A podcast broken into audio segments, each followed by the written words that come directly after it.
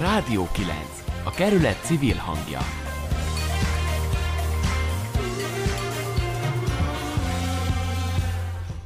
Jó estét kívánok! A Ferencvárosi Közösségi Alapítvány projektjeként működő Rádió 9 ismét jelentkezik, de ezúttal nem a megszokott módon, ez az adás több okból is rendhagyó lesz.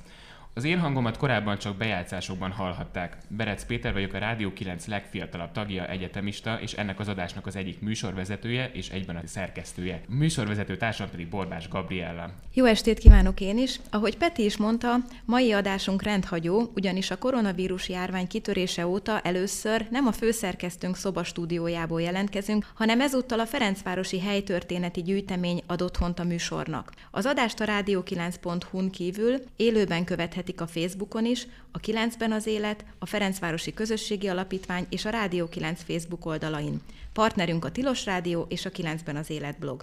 A mai adás elkészítésében Barna Era, Bencsik Márta, Nemesné Zingeredina, Olá Roland és főszerkesztőnk Sarkadi Péter vettek részt. A technikai pultnál Pádár Gergely segíti a munkánkat. De mindenek előtt nézzük a mai adás témáit.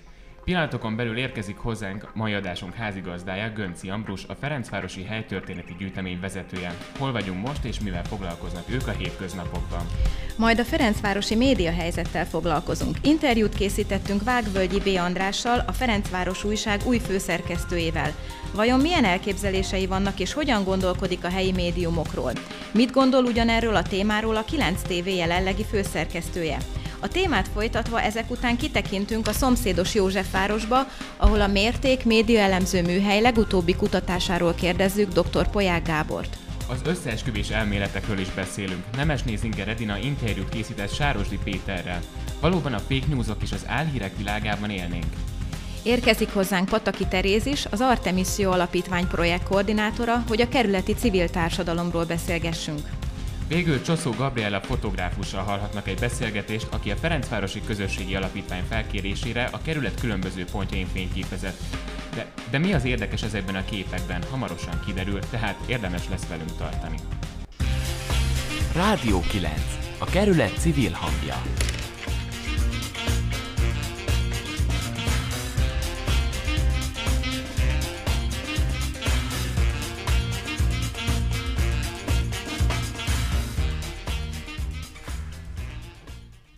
És a stúdióban elsőként Gönci Ambrus, a Ferencvárosi Helytörténeti Gyűjtemény vezetője. Szia Ambrus! Szia! Szervusztok! Először is köszönjük, hogy helyet adtok a műsornak. Én is köszönöm a lehetőséget, hogy helyet adhatunk ennek a műsornak. Nagyon örülök neki. Szerintem a hallgatóknak bemutathatunk úgy, hogy aki téged nem ismerne, te vagy tipikusan az az ember, aki, hogyha Ferencvárosban sétálunk, akkor majd, hogy nem bármelyik épületre nézve tudsz neki mondani valamilyen érdekes történetet. Hát legalábbis próbálok. 20, 20 éve csinálom ezt a dolgot, úgyhogy azért ragadt rám szerencsére egy-két olyan információ. Hát azt azért nem mondanám, hogy minden házzal kapcsolatban, de azért nagyon sok mindennel kapcsolatban, ami, amiről tudok beszélni, hogyha esetleg megállítanak egy adott utca sarkán, akkor azért megpróbálom elmondani, hogy az a ház, vagy az a terület, amit ö, ö, megkérdez valaki a történetéről, az érdekességekről, azért tudok, tudok beszélni. Te hogy lettél Ferencváros szerelmese? Hát ez egy nagyon érdekes történet. Valamikor a 1990-es évek közepe fele a történelem szak mellett az eltén választottam a történeti muzeológia szakot, mert úgy gondoltam, hogy hogy hát sosem akartam igazából olyan nagyon, nagyon elmélyült tudós lenni, aki állandóan a levéltárakat kutatja, és egymás után írja a nagyobbnál nagyobb ívű monográfiákat, a politika történet sem érdekelt annyira, a gazdaság történet sem annyira, bár ezeket nem lehet elválasztani egymástól, viszont az életmód történet az nagyon érdekelt, a művelődés történet is, és hát a történeti muzeológia az egy olyan társtudomány, amely pont azzal foglalkozik, és azt próbálja bemutatni kiállítások, kiadványok, mindenfajta programok segítségével, hogy az, az adott korban az emberek egy bizonyos területen hogy éltek, hogy élték a mindennapjaikat, mit csináltak, mivel foglalkoztak, mivel szórakoztak, persze egymással is szórakoztak, hogyan sportoltak. Úgyhogy ez a dolog, ez engem nagyon érdekelt, ez, ezt a szakot sikerült is elvégeznem, és pont abban az időszakban, amikor a diplomát megszereztem, akkor alapította meg az önkormányzat a saját helytörténeti gyűjteményét, Ahol itt vagyunk most. Nem, a helyszín az nem itt volt, hanem a Pipa utcában, a vásárcsarnok, a központi vásárcsarnok mellett volt, egy 150 négyzetméteres kisebb, jóval kisebb helységben. Ott nyílt az első állandó kiállítás, és hát én jelentkeztem, és engem választottak, és hát azóta is itt vagyok, és nem azt mondom, hogy itt ragadtam, hanem azt mondom, hogy azóta is nagy örömmel próbálom minél mélyebben feltérképezni a Ferencváros múltját és bemutatni. És mivel foglalkozik most így pontosan itt a Ferencvárosi helytörténeti gyűjtemény? Hogyan néz ki nektek egy átlagos hétköznapotok?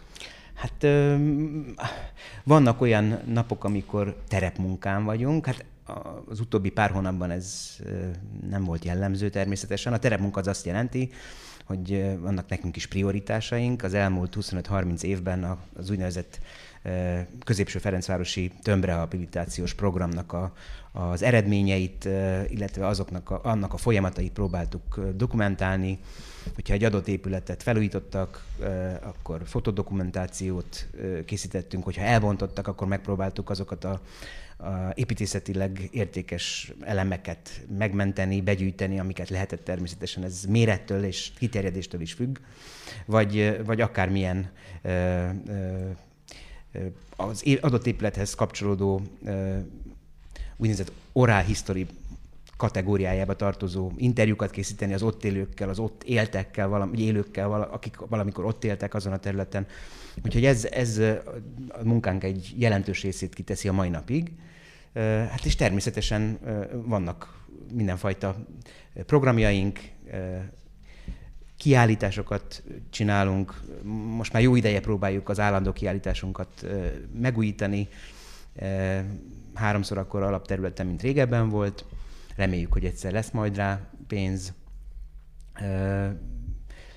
Aztán programokat szervezünk, ö, vetítéseket. Most éppen egy olyan helyen ülünk, amit mi moziteremnek hívunk, ami önmagában is helytörténeti érdekességgel van tele, mert hogy a egykori József Attila lakótelepen 1973-ban megnyílt Pest-Buda mozinak a, a székeiből sikerült ezt összeállítani ezt a kis termet. Ennyi maradt abból a moziból tulajdonképpen, meg persze megvan az épület most is, és hát arra vár szerintem, hogy meg mindenki arra vár, hogy, hogy ott ismét a kultúra vegye át a, a hatalmat.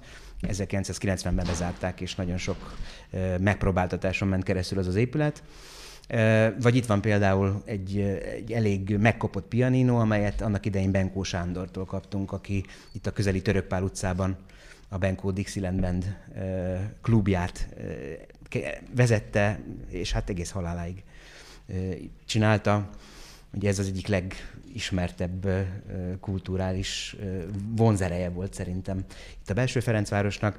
Tehát próbáljuk folyamatosan követni az eseményeket is, ahogy említettem, dokumentálni, és aztán időnként megmutatni mindazt, amit sikerült begyűjteni. A 9-ben az élet blognak, aminek ugye én vagyok a, a szerkesztője, van egy zárt Facebook csoportja, a 9-ben az élet Facebook csoport, és itt a koronavírus járvány alatti hónapokban elég sikerrel, hát elég nagy közérdeklődésre tartott ott számot a helytörténeti kvíz, amit ott is, gondolom, lehet, hogy máshol is, de ott is posztoltatok így naponta. Ez hogy jött ez az ötlet? Hát mi is megpróbálunk, vagy megpróbáltunk adaptálódni ahhoz a helyzethez, ami előállt március 14-én. Ugye nem csak az iskoláknak kellett, meg a, a tanulóknak kellett egészen másképp dolgozni és, és élni, mint addig, meg hát mindannyiunknak. Úgyhogy hát nekünk is volt egy ilyen home office-os időszakunk, és akkor jött az ötlet, hogy, hogy mindazt, amit eddig mondjuk ide kellett jönni ahhoz, hogy valaki kutasson és megnézze azt a futótárat, amivel rendelkezünk, azt, azt megpróbáljuk megosztani a, a, a közösséggel, azzal a közösséggel, ahol mi is dolgozunk és lakunk. Úgyhogy ez, ez egy ilyen viszonylag, hogy mondjam, nem egy ór- óriási ötlet, ezt mindenki megcsinálhatja egyébként, a saját képeit is kiposztolhatja természetesen. Megpróbálunk minél érdekesebb képeket kitenni minden nap. Ugye konkrétan arról szól a dolog, két ilyen játék is fut egyszerre, hát persze nem ugyanazon a napon. Az egyik egy jelenleg is meglévő építészetileg értékes épületről egy részletet közlünk, és akkor ki kell találni, hogy melyik lehet ez az épület, és akkor este 5 óra körül, vagy délután 5 óra körül az összes ezzel kapcsolatos kép is kikerül, meg az információ egy ilyen képgaléria formájában, a másik játékféle pedig a, egy 40 évvel ezelőtti Ferencvárosi utcarészletet mutatunk, aki ki tudja találni, hát az óriási élményben van része, azt gondolom, hogyha jól tippel. Melyik és... volt a legnehezebb? Hát szerintem nincs igazán nehéz, mert volt olyan épület, aminél én, hogy mondjam, azt gondoltam, hogy ezt senki nem fogja kitalálni, és öt percen belül kitalálták, és még azt is föl, föl nagyképűen fölírtam, vagy kiposztoltam, hogy aki 5 percen belül ezt kitalálja, az a Nándori cukrászdából kaphat egy 12 szeretes tortát. Hát három így perc jártál. alatt meg volt. Így, így, így igen, igen, pontosan. Úgyhogy most nem tudom fölidézni, hogy pontosan melyik volt az az épület, de, de nehezek egyébként a feladatok, tehát épületrészlet, épületbelső, 40 évvel ezelőtti Viola utca például, a mai alkalommal a Viola utca 50 volt a, a, a kitalálandó, és nagyon gyorsan, nagyon sokan rájöttek, hogy, hogy hol, hol járunk a képen. Itt azért most lassan elkezdődik a nyári szünet, itt, ugye közbeszólt itt a koronavírus, van-e bármilyen olyan nyári programotok, ami, amivel itt most a Ferencvárosi lakosságot itt továbbiakban is akár itt várjátok, vagy ide, ide például a helytörténeti gyűjteményben bejöhet bárki bármikor bejelentkezés nélkül, ez hogy működik? Hát egyébként is a nyitvatartásunk az most hétfőtől ismét a rendes kerékvágásba vissza zökken. Hétfőn éppen zárva vagyunk, tehát általában nem, nem, szoktunk, nem szoktunk senkinek se zárt ajtót mutatni, tehát ha valaki hétfőn jön, akkor is beengedjük természetesen. Kettől péntekig 10 és 18 óra között vagyunk nyitva, szombaton 10 és 14 óra között. Hát az a helyzet, hogy, hogy ugye van egy számunkra ez a bizonyos másfél méteres távolságot azért be kell tartanunk, úgyhogy csoportokat nem tudunk még vendégül látni, és hát természetesen olyan programokat, amit, amelyeket folyamatosan csináltunk eddig, tehát előadásokat, filmvetítéseket, azokat szeptemberig biztosan nem tudunk. És hát ami a leg, számomra is a legfájdalmasabb, az, az a legnépszerűbb programunk a helytörténeti séták, amelyeket az se lehet? Hát igazából ugye ezeket a sétákat meg is kell szervezni, tehát az nem úgy működik, hogy meghirdetjük ide és ide, itt a találkozó, és akkor végigmegyünk azon az útvonalon, mert igazából akkor érdekes egy séta, hogyha be is tudunk menni épületekbe, házakba, lakóépületekbe, középületekbe, és hát bizony a, idei, idei tavaszra megtervezett vagy betervezett séták, azok ugye mind ugye szünetelnek, és hát ez, ez szintén szeptemberig biztos, hogy nem tudjuk ezeket a dolgokat megcsinálni, de hát megpróbáljuk az online térben azért pótolni, amit lehet. Még egy záró kérdésem, kicsit így a magam felé hajlik a kezem, három gyerekem van. Gyerekeknek is szoktak helytörténeti séták lenni? Igen. Iskolásoknak? Igen, igen. A helytört... Van egy civil szervezet is a gyűjtemény mellett. Itt van a székhelye, a Ferencvárosi Helytörténeti Egyesület, ami most már 2005 óta működik, a kerületi pedagógusok által összehozott össz, vagy szervezett egyesület, amely pont azt a célt tűzte ki maga elé, hogy a tanórán kívüli helytörténeti ismereteket terjessze, foglalkozásokat, múzeumlátogatásokat, vetélkedőket, sétákat csinálunk. Hát eddig két heti, három heti rendszerességgel kerültek megszervezésre ezek a programok. Most ugye február óta, februárban volt az utolsó vetélkedő, és hát lettek volna, jöttek volna több, többi programok, de hát ez most sajnos elmaradt. Na reméljük minden újra indul hamarosan. Köszönjük szépen Ambrus, mi pedig megyünk is tovább. Rádió 9. A kerület civil hangja.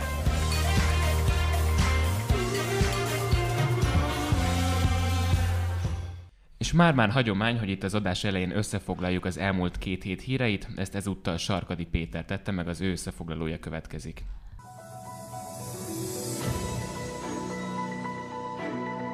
Megszűnt a 65 év felettiek vásárlási idősávja a Fővám téri nagycsarnokban. A Ferencvárosi Önkormányzat rendelete az időkorlátot megállapító szabályokat hatályon kívül helyezte, így a vásárcsarnokot bárki szabadon látogathatja a nyitvatartási idő egészében. Megváltozott az óvodák és bölcsödék nyári nyitvatartási rendje. A korábbiakban megszokottnál rövidebb ideig lesznek zárva az önkormányzat által fenntartott óvodák. Július 20-a és augusztus 14-e között óvodánként két-két hétre korlátozódik a nyári szünet alatti zárva tartás, a bölcsödék pedig egész nyáron fogadják a gyerekeket. Az adóiroda újra a veszélyhelyzet előtti nyitvatartási időben fogadja ügyfeleit a Bakács utca 8 szám alatt. A pandémiára tekintettel kötelező a maszkviselése, és kizárólag annyi ügyfél tartózkodhat egyidejűleg a hivatal helyiségeiben, ahány ügyintézőnél van szabad hely. Ezzel együtt is azt kéri a hivatal közleményében, hogy az ügyfelek, ha erre lehetőségük van, vegyék igénybe az elektronikus kapcsolattartást, illetve használják ügyfélkapujukat az ügyintézéshez. Adiós.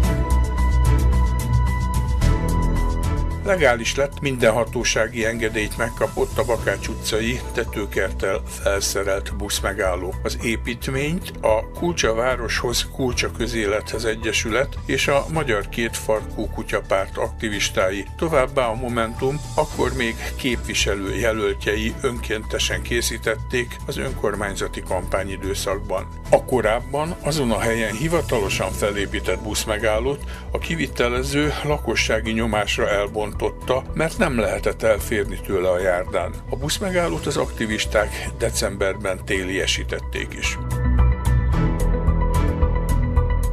Már csak nem 19 ezeren írták alá azt a kormányhoz címzett petíciót, amely stadion helyett parkot, beton helyett fákat követel a Dunapartra.